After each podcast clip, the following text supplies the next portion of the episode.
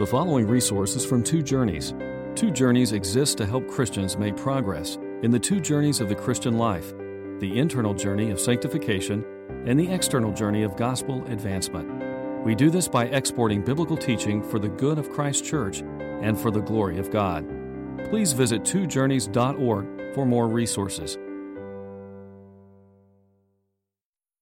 Tonight we are going to study one of the more arcane aspects of systematic theology.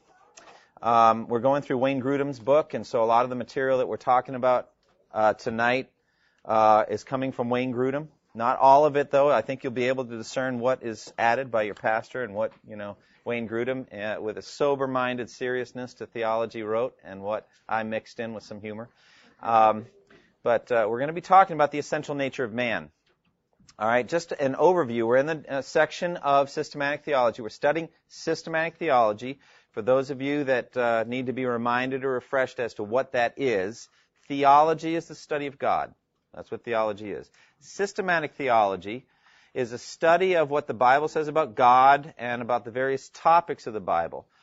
It's a topical study of, of biblical truth. That's what it is. Systematic theology. So basically, uh, it takes what the Bible says about various issues and topics, what the Bible says about God, what the Bible says about man, what the Bible says about Jesus Christ, about salvation, about heaven and hell, about angels, about prayer, about all these major and important topics, and just says uh, uh, in an efficient way some of the truths that are available in the Scripture. We can never exhaust uh, everything the Bible says about prayer, for example, but it's going to give a, a sense of the truth of the Bible. Um, in each of those topics. And so we are studying that. Other types of theology would be, for example, biblical theology, which kind of studies the lay of the land of what the what the Old Covenant, New Covenant says. Uh, redemptive historical approach would study just the unfolding of the history of redemption uh, in a kind of a historical way. There's different ways to study theology, but we're looking in this course as we have uh, in previous Acts classes on systematic theology. And uh, so we're in the section of systematic theology called the doctrine of man. Uh, others call it anthropology. It's really the same thing. That's just a fancy way of saying the same thing. The study of man. And so there's an overview on the first page of your outline here, overview of the doctrine of man in Wayne Grudem's textbook. And again, that's what we're following. Uh, we looked already at the creation of man. We talked about the use of the word man to refer to the human race. And then also why was man created? And then the very important topic of man in the image of God and what that meant. So that was a wonderful study, and there's so many things we could say about that, but that man was created and why he was created and uh, for the glory of God, and then uh, what, it, what it means that he was created in the image of God. Uh, last time we talked about man as male and female. So we got into the issue of gender. What, what does it mean? Why did God create man, male and female in the image of God? He created them, male and female. He created them, each of them created in the image of God. We talked about the reasons that God did uh, that. We talked about personal relationships, equality and personhood and importance, but difference in roles. Uh, all of that we discussed last time. If you weren't here last time, I think these teachings are available on the internet. You can just uh, click and get them. You can also get tapes if you're interested, or you can just read uh, Wayne Grudem's book. He's done such a really good job of uh, covering these various things. So that's just review. Tonight we're going to be talking about the essential nature of man. What is man? What what what are the component parts of man? That's what we're talking about. So trichotomy, dichotomy, and monism. Uh, we're going to talk about biblical data on the soul and spirit, arguments for trichotomy, uh, responses to arguments for trichotomy. Scripture does speak of an immaterial part of man that can exist without body, and then where do our souls come from? Creationism, traducianism, and pre-creationism, uh, etc. So that, that's, what, that's what's in front of us tonight. Um, and then the next time that we study, we'll be looking at the doctrine of sin, the definition of sin, the origin of sin, uh, the uh, doctrine of ori- original sin, so-called inherited or original sin, and actual sins in our lives and the punishment of sin. These are the uh, uh categories of that. And then uh, the final section in Grudem's book on uh, anthropology, the study of man, is the doctrine of covenants. Um, what are covenants? Uh, what principles determine the way that God relates to us? Uh, the covenant of works, the covenant of redemption, and the covenant of grace. Okay? So that's just the lay of the land right now. I introduced this whole class, systematic theology. I told you the subsection of truth that we're in right now, the study of the doctrine of man. Now, uh, below that, we're looking at the essential nature of man, okay? Now, these words I'm certain will be unfamiliar to many of you trichotomy, dichotomy, and monism. What we're talking about is basically the question, how many component parts are there to man? All right? What makes us up? What are we? Now, everyone agrees we have bodies. I hope you do agree. Uh, Christian scientists may differ on that. They deny essential reality. Doesn't get them very far in real life. If you punch them in the nose, they'll get just as upset, uh, even though they deny uh, physical corporeal existence. Uh, one of the funniest stories I ever heard is that Mary Baker Eddy, who who came up with uh, Christian Science, actually had a phone put in her mausoleum or tomb so that she could call and get have somebody come get her out because she denied the reality of death. Uh, my systematic theology professor Roger Nicole said he actually was able to get hold of the number and called it, and it was busy, which really bothered him. Uh, he didn't know exactly what was going on there. Um, but uh, if it's busy, she's still in there. Hadn't been able to get out yet, um, but she's uh, working on it. But anyway, the rest of us agree. We all know we have bodies. The question is, what about our immaterial part? What about that immaterial part of us? Uh, the soul, the spirit. What is that? Now, uh, most people, even non-Christians, sense that we have some immaterial part to us, a soul or something that's going to live on after we die. But that's the end of the agreement. Among Bible believing Christians, there is, uh, even within us, a division between those that believe that there's a key distinction between the soul and the spirit among the immaterial parts of us. And we're going to spend a lot of time on that tonight, try to discern if there's anything to that. Now, this is just a kind of a quick introduction. Trichotomous, uh, cut man, that's what the, the, the cutting, it's like a three, a cutting into three parts is what it really means. Believe that man is, it could be cut up or made into three distinct parts body, soul, and spirit. They teach that man's soul includes his intellect, his emotions, and will. They maintain that everyone has this capacity, whether they're born again or not, but they say that man's spirit is a higher faculty of man that comes alive when a person becomes a Christian. They say that this is the part of him or her that prays to God and relates to God. So they're making a very significant statement there that non-Christians have essentially two parts to them and Christians have essentially three parts. That's pretty interesting, isn't it? And fascinating. Romans 8:10 they uh, will cite as one of the scriptures, and we'll look at it later on. But it says, "If Christ is in you, your body is dead because of sin, yet your spirit is alive because of righteousness." So they have this sense of the spirit has come to life through faith in Christ. You now have a living spirit. Uh, another verse they would look at would be the teaching that we were dead in our transgressions and sins. Uh, but uh, Christ made us alive. Uh, God made us alive with Christ through faith in Him. So we have this idea of, of a part of us having been created at the moment of faith. That's what trichotomists teach. There's three parts. So for them, it'd be very important to make a strong distinction between spirit and soul. They're two different things doing two different things within you. And so we'll talk about that. Then dichotomists believe that man is made up of two distinct parts, a physical material part called the body and an immaterial part called alternately soul and spirit, the words being used interchangeably. Very hard to find a distinction between the two biblically. That's what I believe, and that's what we're going to talk about tonight, but others may disagree. So we're going to look at that uh, tonight and the biblical evidence for that. Now, monists believe basically we're just physical. Now, this is not, I believe, a Christian view uh, certainly not an evangelical Christian view. They basically say the body is all there is, and any sense that you have of kind of a spiritual nature to you is just kind of chemicals firing in the synapses of your brain and all that kind of thing, and there's really no reality there. This is this would be an atheist scientist kind of person who would kind of smile when you start talking about the soul. Soul cannot be proven. Say again. Humanistic, right? You know, and they're they're going to deny what the scripture says, and they're not looking to Bible verses to tell them about the soul. All right. Um, this is outside of evangelical circles. It's not sustainable biblically. Many scriptural texts refute this concept. For example, 2 Corinthians 5:8 uh, says, "We are confident, I say, and would prefer to be away from the body and at home with the Lord." Uh, somebody tell me what it is that's away from the body and at home with the Lord. What is that? What would you call it? The, that which is away from the body and at home with the Lord. spirit uh, or soul. Uh, you know, and, and that's the thing. But to, to be a monist saying there's nothing like that. There's nothing that could be separated from the body and with the Lord. Well, that's just not biblical. Were the Sadducees monists? Uh, you know, um, they they did not believe in the resurrection. Whether we would call them monists or not, uh, we don't have a lot of data on what they believe biblically. Uh, you know, all we know is they denied the resurrection. So perhaps they were.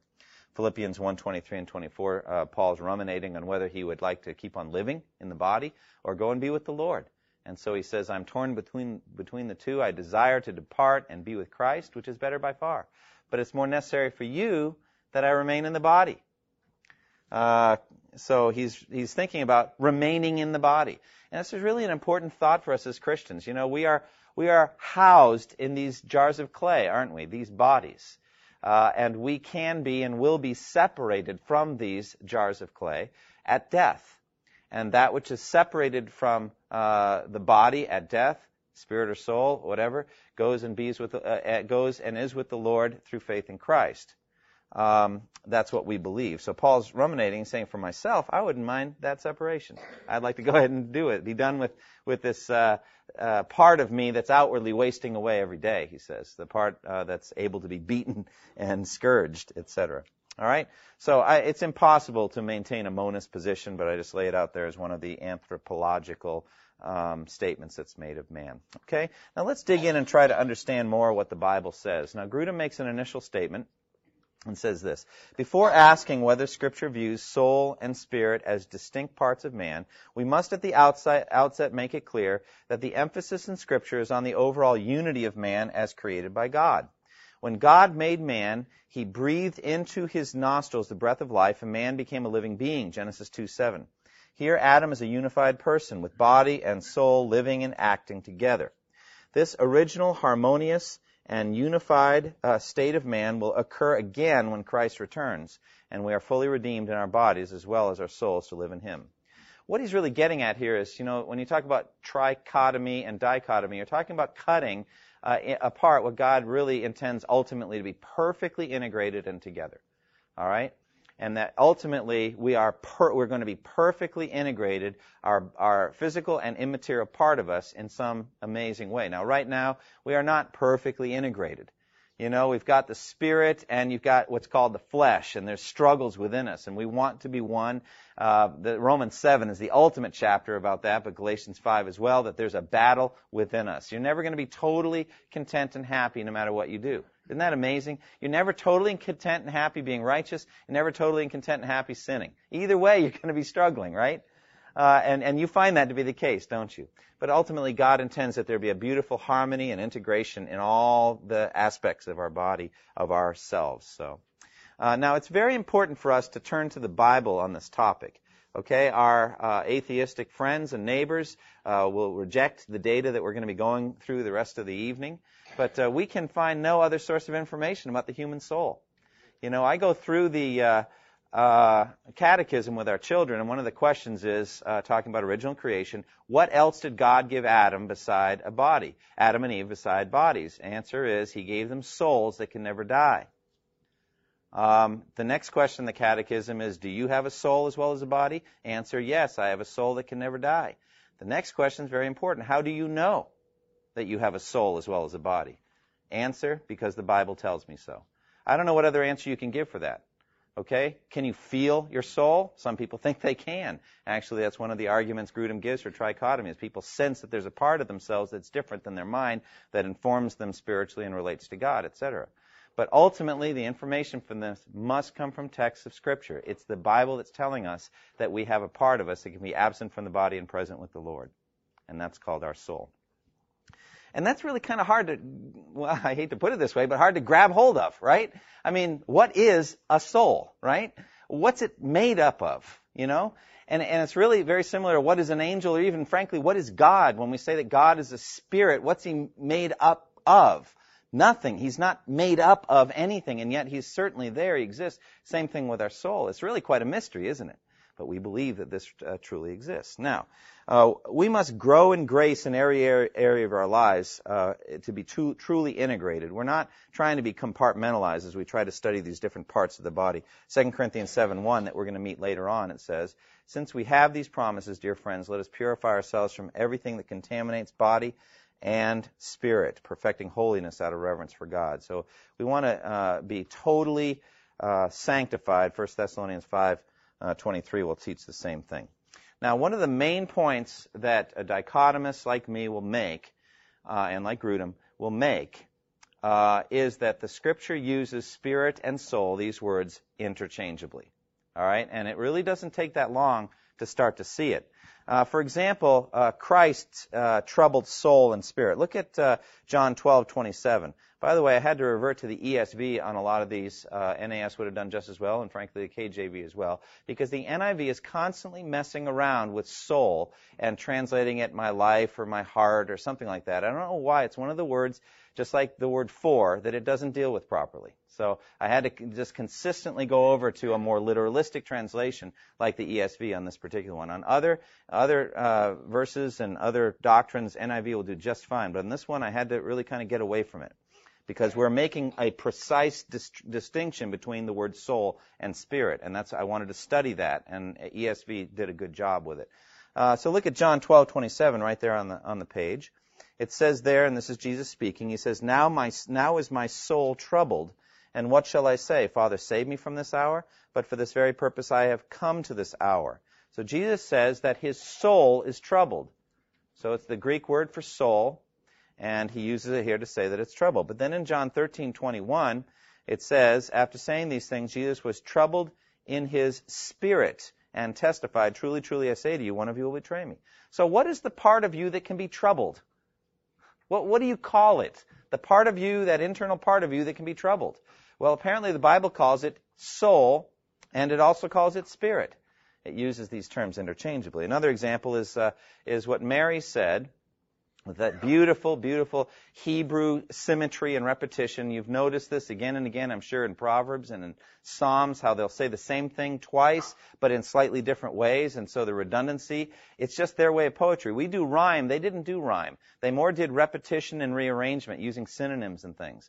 And so Mary, just in a beautiful way, the Magnificat, when she finds out, um, uh, or, or when she uh, is ruminating on the incarnation, the birth of Christ uh, that has been, has been prophesied to her by Gabriel, she says this. And Mary said, My soul magnifies the Lord, and my spirit rejoices in God my Savior. Well, that's really kind of a tough verse for a trichotomist. You know, you're looking at that and saying, okay, part of you uh, the soul does the magnifying of the Lord, and the spirit rejoices in God my Savior. Well, I don't find a lot of difference between magnifying the Lord and rejoicing in God my Savior. Do you, Eric? I mean, do you see any difference between those two? And so I, I, they're just really the same thing said twice. Yeah, go ahead. Are there just two Greek words that are used for these two English words? Yeah, I mean, soul is psychos and spirit is pneuma. And these are the words we're following. We're tracing out and seeing how they're used. Uh, uh, each in each case, and we just find them just being used for the same thing. So, yeah, go ahead. Is there any biblical uh, authority for the, the word fuzzy terminology, heart of hearts? The heart? The heart of hearts. Heart of hearts. Uh, heart of hearts. Yeah, the word heart is very important, um, you know, uh, in the in the Bible, but I haven't found heart of hearts. I'll have to look that one up. I don't think it's in there, but anyway, yes. Hebrew, Hebrew poetry also uses progression in uh, near parallel. Mhm. So to mention soul in one line and then spirit in the next line could mean a progression, and that more than one part of her is praising God. Yeah, it could. It could. Um, although I, I see, I see here in the phrase "magnifies the Lord" and "rejoices in God my Savior" uh, a lot of parallelism there.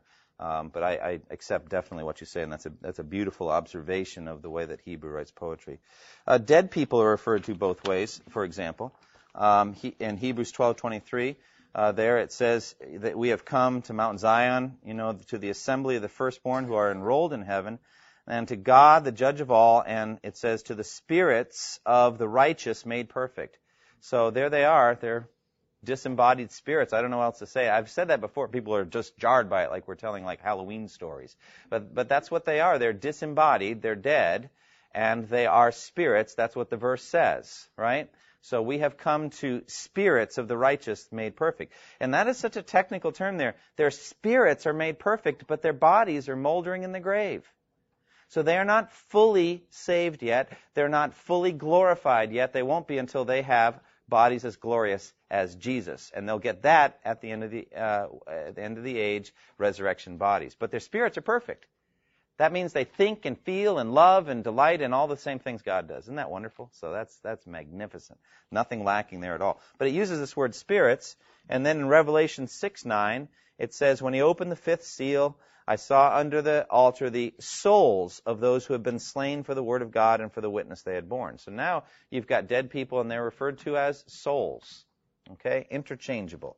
Um, at death, uh, Scripture says either that the soul departs or that the spirit departs.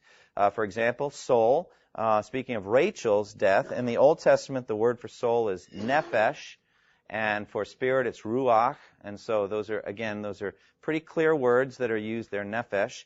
Uh, and as her soul was departing, for she was dying, she called his name Ben-Oni, uh, but his father called him Benjamin. So she's dying in childbirth, Rachel, and it says her soul was departing.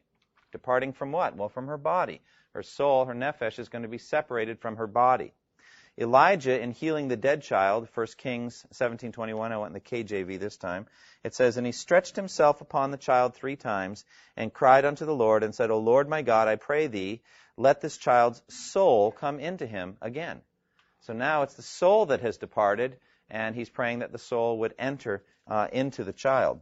Okay, so the soul departs. Uh, the suffering servant of Isaiah. Uh, again, this is speaking of Christ's death. It says, Therefore I will divide him a portion with the many, and he shall divide the spoil with the strong, because he poured out his soul to death and was numbered with the transgressors. Uh, transgressors. So Jesus poured out his soul to death. And again, finally, the rich fool of Jesus' uh, Christ parable, uh, Luke 12:20. But God said to him, Fool, this night your soul is required of you, and the things you have prepared, whose will they be? So this soul, this night, your soul is required of you means you're going to die, and God is going to uh, demand the soul back. All right, that's all soul. All right, but then you get spirit on other in other places. For example, Jesus on the cross. It says, then Jesus, calling out with a loud voice, said, Father, into your hands I commit my spirit. Now you know that Jesus is also quoting a psalm there, so it's the same thing in the Old Testament. This is not a testamental issue in Old Testament, New Testament. We find this interchangeability in both uh, both languages, both the Hebrew and the Greek. So Jesus there says, "Into your hands I commit my spirit." All right, and having said this, he breathed his last. And then in John 19:30, when he had received the drink, Jesus said, "It is finished." And with that, he bowed his head and gave up his spirit. So is it the soul that leaves the body or is it the spirit that leaves the body at death? Well, I just think that they're interchangeable, these words.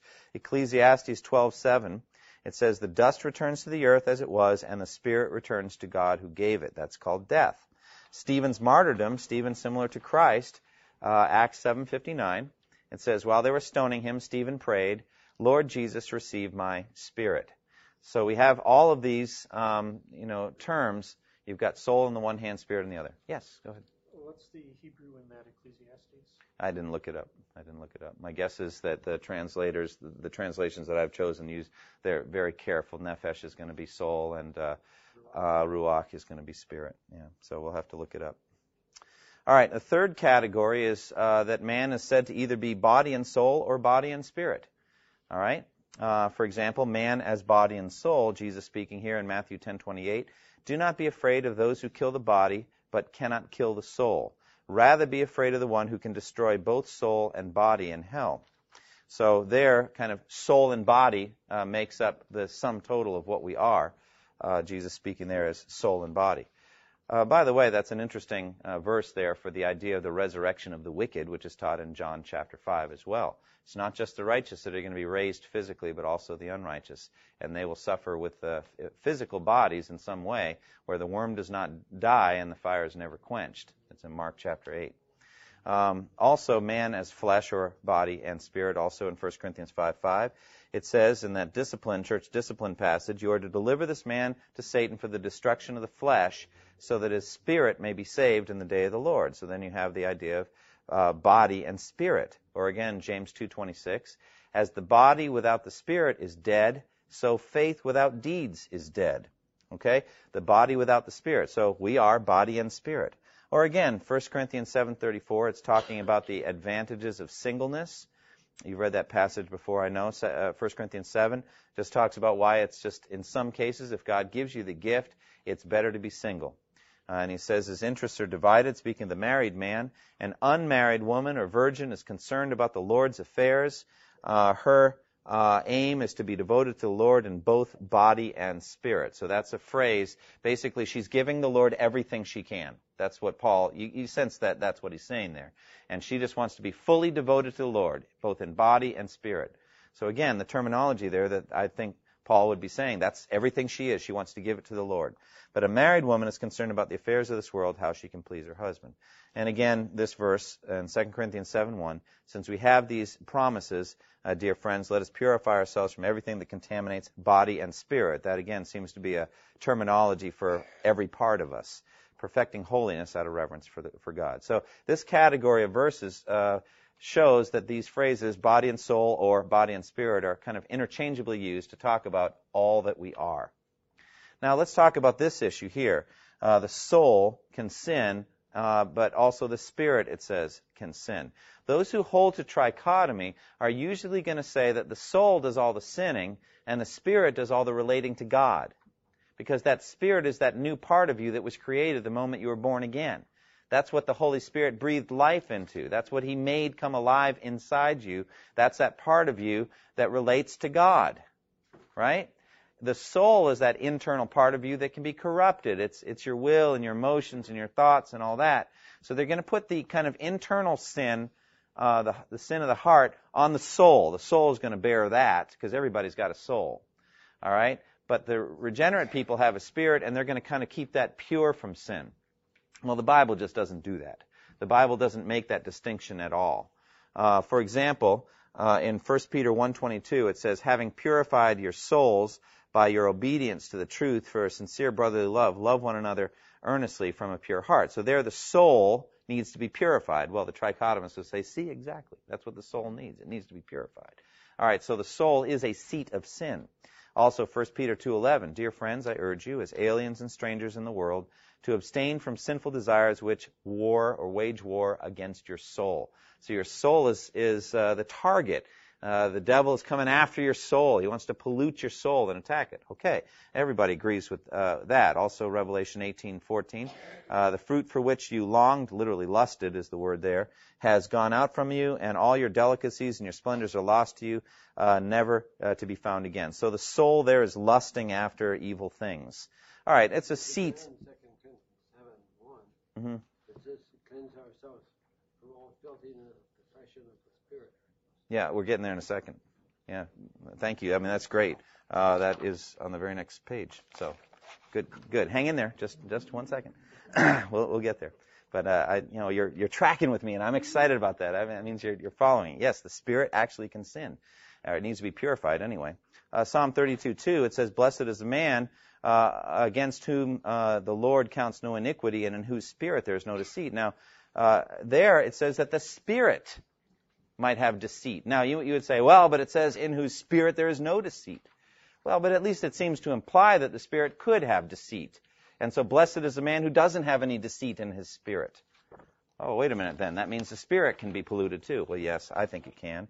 Uh, Psalm 78:8 says it more directly. They would not be like their forefathers, a stubborn and rebellious generation whose hearts were not loyal to, the, to God, whose spirits were not faithful to Him.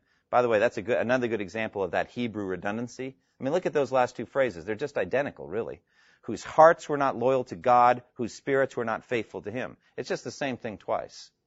But basically, there, their spirits are not faithful to God. That's sin in the spirit, right? Or, as our brother just pointed out beautifully, 2 Corinthians 7 1, it says, Since we have these promises, dear friends, let us purify ourselves from everything that contaminates body and spirit. So apparently, the spirit can be contaminated. Not just the soul, the spirit can be contaminated. And so we should perfect holiness out of reverence for God. And then again, um, her aim is to be devoted in both body and spirit. It implies that she might not be devoted in spirit. There could be sin in her spirit. At any rate, you can see the interchangeability. Your soul sins and your spirit sins. Both of those things are possible. Now, here is the key, one of the key issues and the key distinctions here. If you're a trichotomist, you basically have to kind of the burden's on you to tell us what the soul does and the spirit doesn't, or what the spirit does and the soul doesn't. Please tell us. Biblically. What, what is the difference? Tell me what the soul does that the spirit doesn't, or what the spirit does that definitely the soul doesn't. And I just don't think you can do it. You know, whatever, whenever you're going through the Bible and you're learning, you're going through various verses of the Bible and find out everything the soul does, I, I can just about guarantee you can find the Spirit doing the same thing in some other place. And vice versa. They're just interchangeable. You get it? They're interchangeable. Yes, that's why we're dichotomous. They're interchangeable because you have to somehow find a way of saying what does the one do that the other doesn't do. Okay? Now, uh, Scripture, uh, Grudem puts it this way: If Scripture gave clear support to the idea that our spirit is that part of us that directly relates to God in worship and prayer, or our soul uh, includes our inte- intellect, thinking, our emotions, feeling, and our will deciding, then the trichotomist would have a strong case. However, Scripture appears not to allow such a distinction to be made. You're not going to find that anywhere. It's just their idea. And they know that they need an idea like this because they need to tell us what the difference is between the soul and the spirit. So they're going to say, well, the spirit handles the spiritual side, and the soul handles all the other stuff that we all do internally. Okay? Now, uh, activities of thinking, feeling, and deciding are not said to be done by our souls only, uh, but also by our spirits. Acts 17:16, while Paul was waiting for them in Athens, it says his spirit was provoked within him as he saw that his that the city was full of idols. How would you rephrase that? His spirit was provoked within him. What would you call that? He got upset. Yeah, he was ticked off in a spiritual way. You know, I mean, he was just, you know, yeah, he was very, very displeased uh, to see this. You know, it's similar to the time earlier when uh, he and Barnabas were about to be worshipped uh, in Acts 14 when they thought that, that Zeus and Hermes had come down in human form. And they got very upset about that and tore their robes. They didn't bask in it for any length of time. They weren't like, oh, I'll take the worship for a while and then correct them. No, they were extremely upset. There was a passionate response. Paul, you see the same thing here in, in uh, Acts 17. And it's, it's ascribed to his spirit. His spirit is provoked within him. Uh, or again, in, uh, in Proverbs uh, 27:22, it says, "A joyful heart is good medicine, but a crushed spirit dries up the bones." So your spirit can be crushed you know, and, and again, if you're going to be a trichotomist, you're saying that, that is the thing that was newly created by the Holy Spirit of God. That's what was that, that was what was created when you're dead in your transgressions and sins. But your spirit is crushed. No, it's just that internal part of you. You're depressed. You're down. You feel discouraged. It's an emotion. Yeah, Peter. Well, it's funny how they say that the soul is intellect, emotions, and will, but the greatest commandment is loving your God with all your mind, strength, and heart, which is the intellect, emotions. Right. Well, we'll get to that in a minute. Um, you know, definitely that's. I mean, Jesus. Yeah, we'll get there, but that, that's that's a great verse because frankly, you're going to end up with more than just three parts. If you're going to make strong distinctions there, you know, you're going to end up with, you know, love the Lord with all your heart, soul, mind, you know, strength. You're going to say, well, how many parts of us are there, really? I think it's best to just keep it this simple material and immaterial. Those things that are made up of atoms and those things that are not. And I think if you do that, you're, you're going to be safe. And then within that, you're going to have these words soul, spirit, heart, mind, emotions, all that stuff's immaterial. Uh, and then you've got the body side. Yes, Sean. It seems that the, the spirit must have some sort of emotions because the Holy Spirit can be grieved. Mm-hmm. Oh, definitely. And God is a passionate being. Absolutely. So I agree with you. I agree with you. So Mark uh, 2 8, immediately Jesus, it says, perceiving in his spirit that they thus questioned within themselves, said to them, Why do you question these things in your heart? So Jesus perceives, his spirit perceives.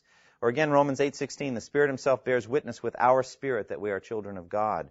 And 1 Corinthians 2:11, for who knows a person's thoughts except the spirit of that person which is in him? So also no one comprehends the thoughts of God except the spirit of God. Now again, Grudem wants to take a moment here and tell us we are integrated. So no one part of us thinks, feels, and decides without the other parts being involved in some way. I mean, when you really have an important decision to make, you really don't you feel it? I mean, even physically, your your body's involved. You know, the uh, Hebrew word for compassion or the organ of compassion were, were bowels. You know, your your your your guts. I guess you're just feeling it at the gut level. I guess is the way we would talk about it. Yeah, we're, we're fearfully and wonderfully made and beautifully integrated is what I'm getting at. Uh, this is one of the dangers of systematic theology is you take those things that are together and cut them apart for study. One of the best examples of this is the doctrine of God, where you're taking each attribute of God and studying it by itself. And, and that is, it's, it's really kind of dangerous because then you can forget how incredibly integrated God is. And you even can make some grammatical errors. For example, God is loving, but He's holy. That bothers me. Don't ever do that. Why, why would you not ever want to say, God is loving, but He's holy? Why would you not do that? Somebody tell me why. They're not contradictory. God is loving and God is holy. Because frankly, holiness is just another version of love, isn't it? He loves righteousness. He loves his people and therefore hates evil and what it does to his people. It's not different. But we talk like that. I found myself doing that. I have to train myself not to put the word but in at wrong places. Because we're not going to say that. You know, and you even do that in your gospel presentation. You know, we have a loving and a compassionate God, but he is just. Don't do that. Don't don't do that. It, they're not contradictory. It's not like God God had to kind of figure out how to not be schizophrenic. You know, uh, it's not that way. He's a very integrated. He's a perfectly integrated being. All right. Hear, O Israel, the Lord our God, the Lord is what? He is one. There's no, you know, but systematic theologians, they kind of have to break apart what is beautifully integrated to study it. Uh, all I'm saying is let's never forget how one God is and that we also are ultimately perfectly, in the end, we're going to be integrated just like God. That they may be one as we are one. Isn't that beautiful? So each one of us will be perfectly integrated ourselves and we'll be integrated with the other believers. That's a, that's a beautiful promise. So we're integrated. All right. Now, on the other hand, activities of uh, uh, relating to God spiritually are not done only by our spirits. Remember, that's what the trichotomists are telling us that that the spirit is that part of you that relates to God. That's the part of you that prays. That's the part of you that worships. That's the part of you that relates to God. Well, how about this? Deuteronomy 6:5. Love the Lord your God with all your heart and with all your what? Your soul. Ooh, how did that slip through? Um, well, the soul loves God. Your soul loves God and with all your strength. Or this one, Psalm 25:1. To you, O Lord, I lift up my soul. Or again, Psalm 62:1. My soul finds rest in God alone. My salvation comes from Him. Uh, 1 Samuel 1:15, as Hannah's trying to um, deal with uh, Eli's question about whether she'd been drinking as she was pouring out her heart in prayer to God. Not so, my Lord, Hannah replied. I am a woman who is deeply troubled. I have not been drinking wine or beer. I was pouring out my soul to the Lord. So again, uh, enough verses to prove that it, our souls also relate to God. Frankly, the body's in there too. Uh, Psalm 84:2 it says, "My soul longs, yes, faints for the courts of the Lord. My heart and my flesh sing for joy to the living God." Uh, Psalm 63:1, "O God, you are my God. Earnestly I seek you. My soul thirsts for you. My flesh faints for you, as in a dry and weary land where there is no water." And then uh, same Psalm verse 4, 63:4, "I will praise you as long as I live, and in your name I'll lift up my hands." So there's a physical side to worship too. We're just integrated beings. That's what we are.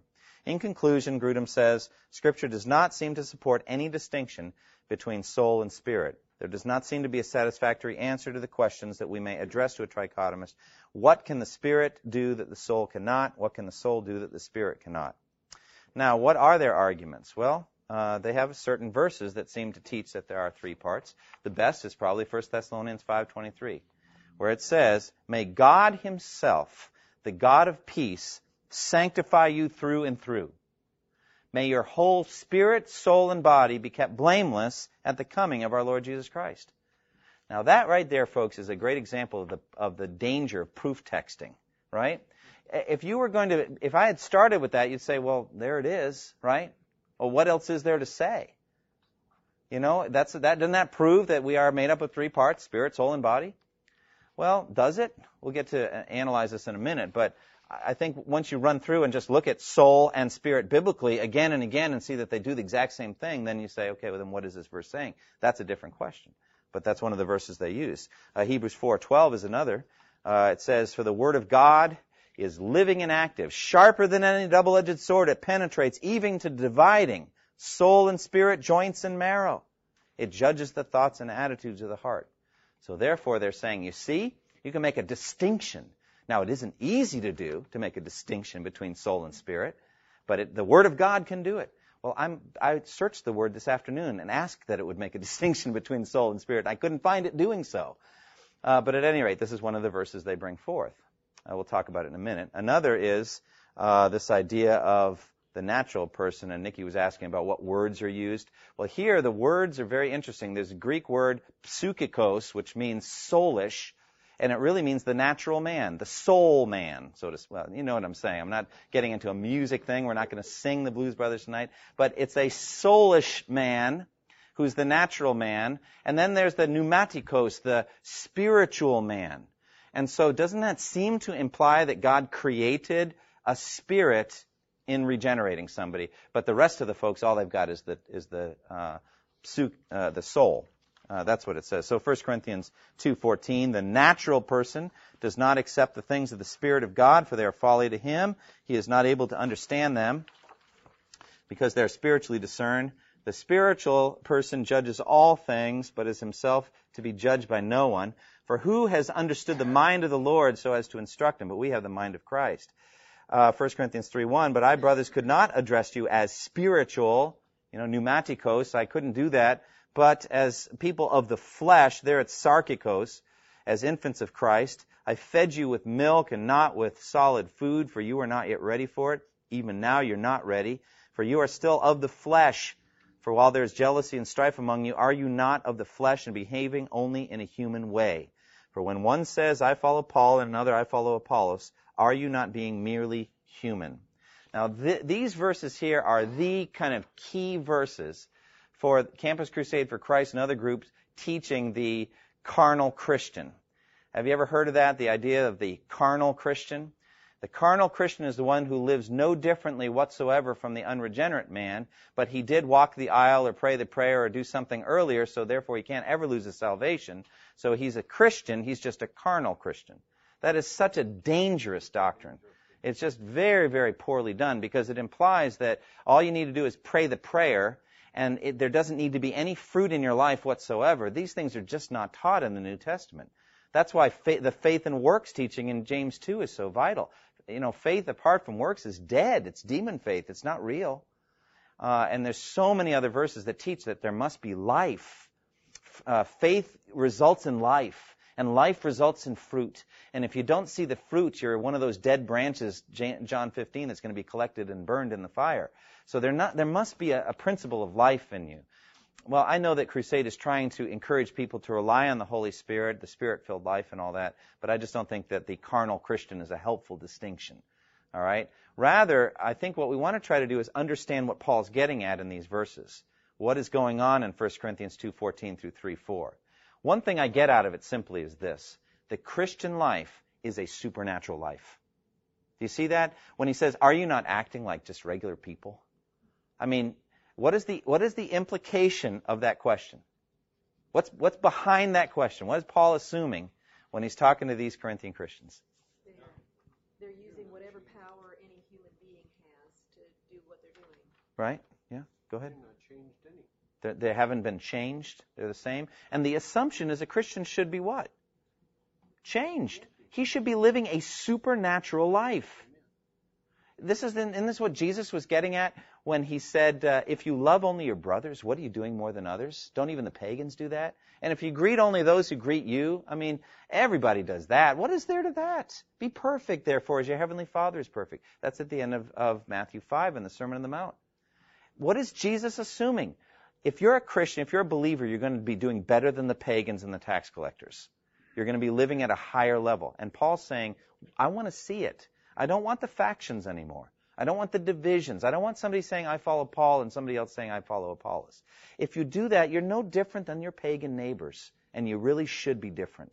That's what he's getting at. He's not identifying a separate class of spiritual existence called the carnal Christian, who doesn't need to show any fruit in his life, but who prayed the prayer and he's fine on Judgment Day. He is not doing that. Decidedly, he's not doing that here.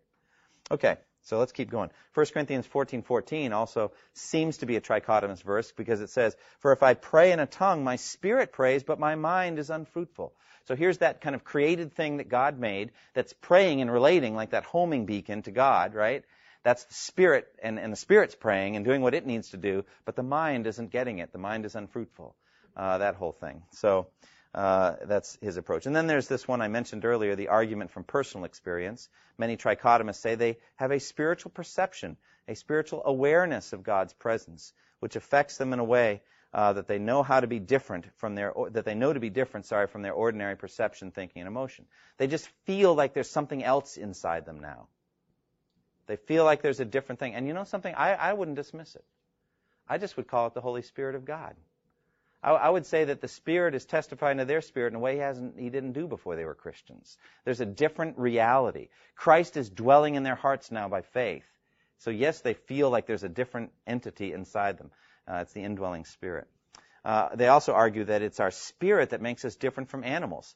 Hebrew sometimes gives the nephesh, the kind of living principle, to animals. So we both have that, but we as believers, we have also the spiritual side can relate to God. Well, that, that may seem accurate, but you need some biblical support for that. Not just, I think that that's how we're different from animals. You'd need verses that would actually teach it, and it doesn't. And then they say, Romans 8.10 teaches that our spirit is what comes alive at regeneration. Um, if Christ is in you, your body is dead because of sin, yet your spirit is alive because of righteousness. Um, these are the various uh, defenses that trichotomists give, uh, response uh, that Grudem gives, and some that I've mixed in here as well. 1 Thessalonians 5:23 when it says your whole spirit, soul and body be kept blameless.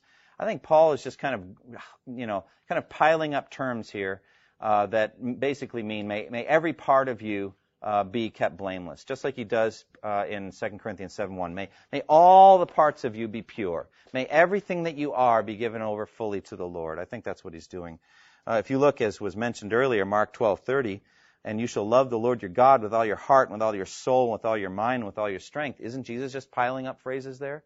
Three of those things are immaterial. They're internal things, right? One of them is your strength, your body, right? Well, I, I don't think we're going to go for four parts, are we? You know, that, that we're now up to four, or if we can find another immaterial part, we're up to five. No, I just think it's it, the biblically the safest ground is you've got your physical or material side, and then you've got your immaterial uh, non-physical side. All right. Hebrews 4:12. Notice that when it says that the Word of God is powerful, living, and active to the dividing of soul and spirit, joints and marrow, it doesn't say soul from spirit. So actually, it doesn't say that the soul and spirit can be divided. Uh, rather, it's just saying that the Word of God is able to probe to the deepest part of you and hit every part of you powerfully and effectively. I think that's what it's saying.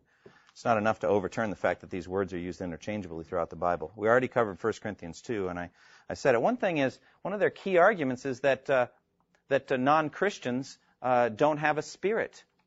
Well, that's not biblically accurate. Uh, non-Christians do have a spirit. In many, many cases, there are verses that talk about the spirit of, a, of an unregenerate person. 1 Corinthians 2.11, it says, For who knows a person's thoughts except the spirit of that person which is in him? This is speaking generally. So basically, generally, in, in the case, the only person that knows their own thoughts is their own spirit.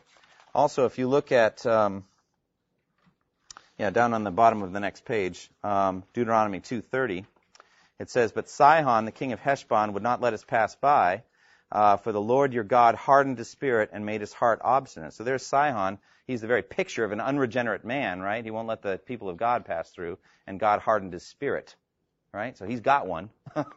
It's just not going well for him. It's a polluted spirit, but it's it, you know he's got one. Yes, go ahead. And then Ephesians 2, you know, people aren't, aren't physically dead, Mhm. spiritually dead. That's It's talking about the unsaved. yeah. That's that would be I think attending toward a trichotomous verse, and they would say that that's what that's what was happening to you before you were a Christian, and then you were brought to life uh, through the gospel. All right.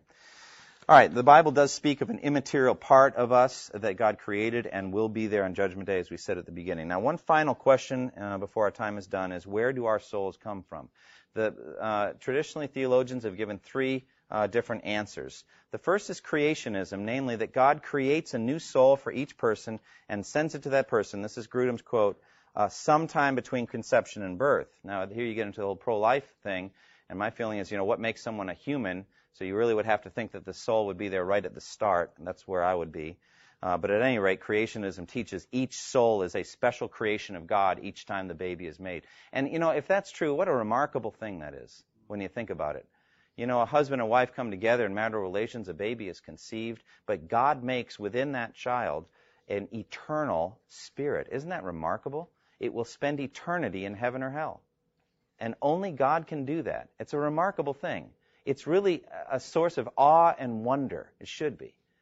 A really an incredible thing.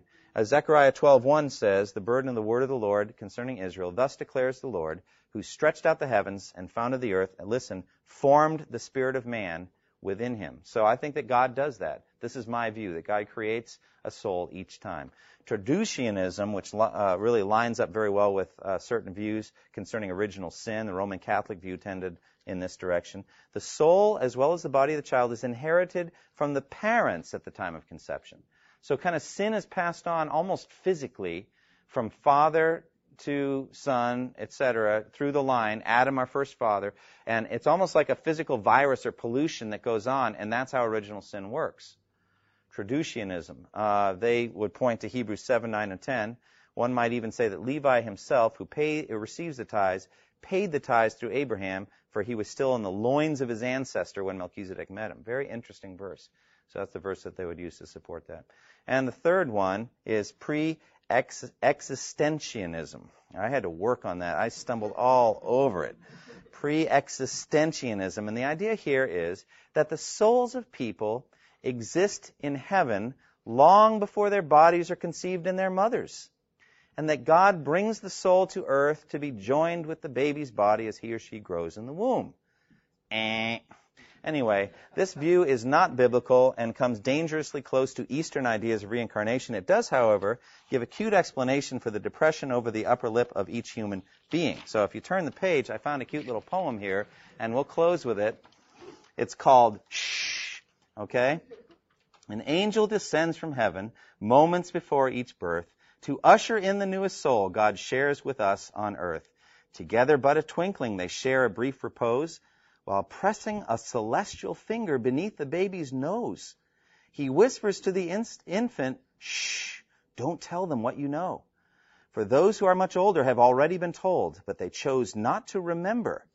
So let's not give them a hint that the cleft upon their upper lip is an angel's fingerprint. Aren't those pictures cute? Isn't that sweet? And aren't you blessed if you have one of the baby blue sheets and didn't have to settle for one of the boring white ones here? All right. I, I was going to do blue and pink, but I couldn't get the copier to do that, so there it is. On a very untheological note, uh, we'll end. Any questions on that? Yeah, go ahead, Darcy. So it would be fair to say that even if you hold a trichotomous view, it's not something you can affirm by Scripture. Can you deny that by Scripture? Deny trichotomy?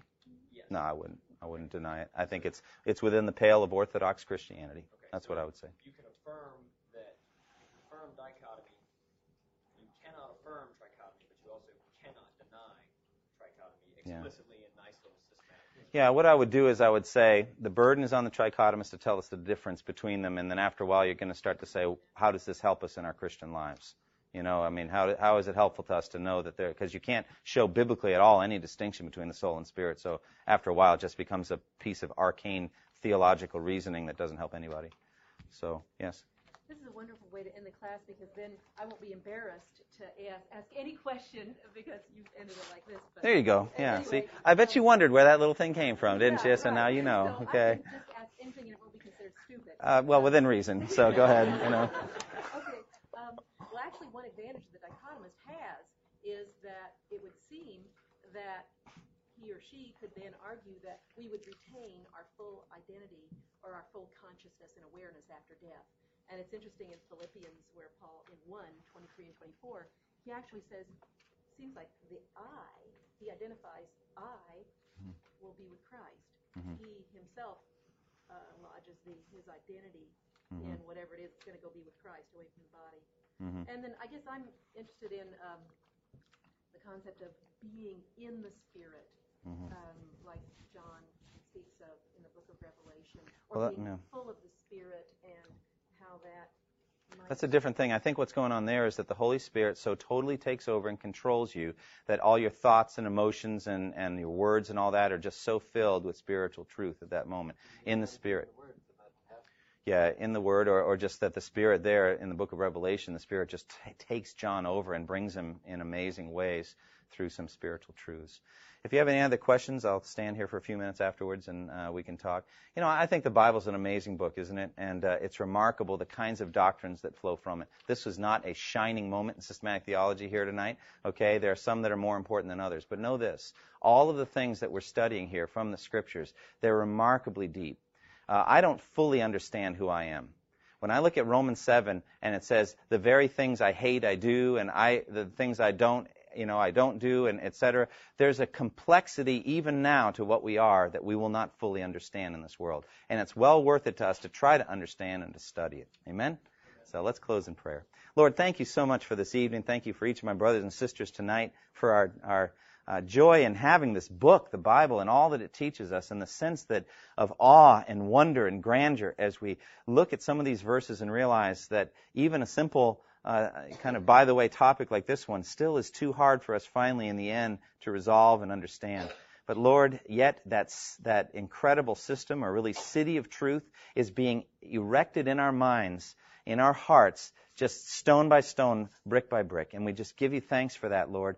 Lord, shape and form our worldview. Help us to think like you think, so that we can live like you lived, Lord Jesus, so we can be holy and pure. We can love what you love. Father, I pray that we would not despise a single jot or tittle of your word and that we would embrace it and learn from it. Father, help us to walk with you, to be faithful in evangelism and prayer, faithful as parents of our children, faithful as spouses. Lord, help us, each one of us, to do all those good works you've ordained that we should walk in them. In Jesus' name, amen.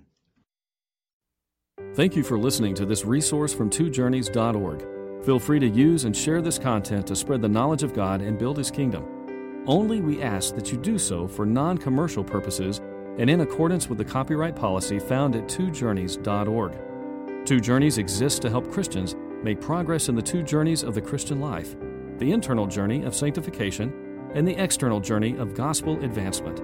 We do this by exporting biblical teaching for the good of Christ's church and for the glory of God.